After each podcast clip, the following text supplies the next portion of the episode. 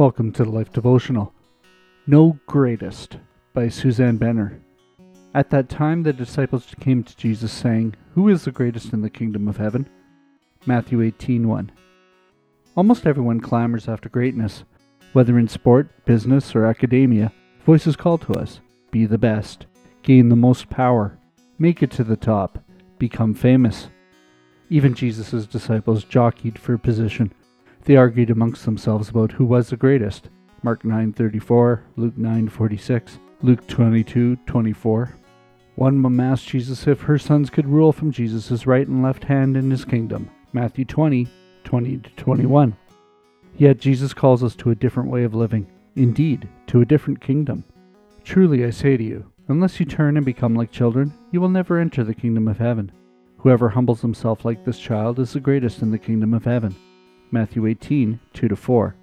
No one enters without the humility of a child. Whoever enters with the humility of the child is the greatest. Jesus' words, no one, and whoever, everyone, confuse us.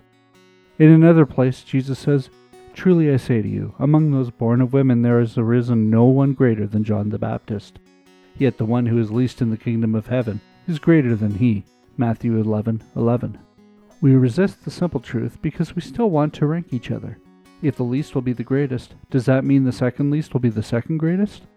Jesus gently tries to show us that we are asking the wrong question. We want to know who is the greatest, but in reality, there is no greatest other than God.